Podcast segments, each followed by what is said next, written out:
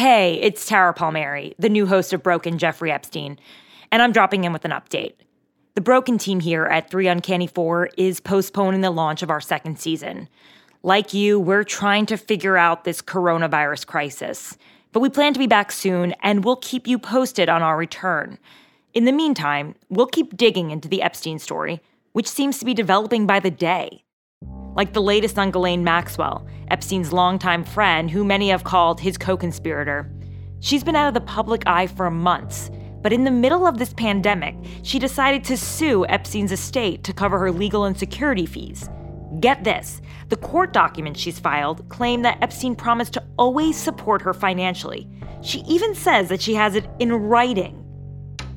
We'll be back soon with even more on the Epstein story. Check this feed for an update on our release schedule.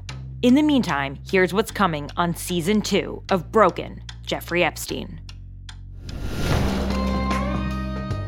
It's just a crazy story, but it's even crazier when you're watching the government confer with the person who abused me. She was a pawn as far as I'm concerned.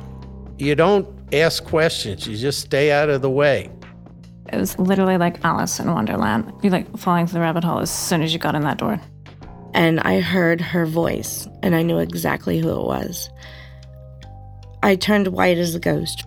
I wasn't a prostitute. I wasn't a stripper. I wasn't on drugs. I wasn't from a broken household.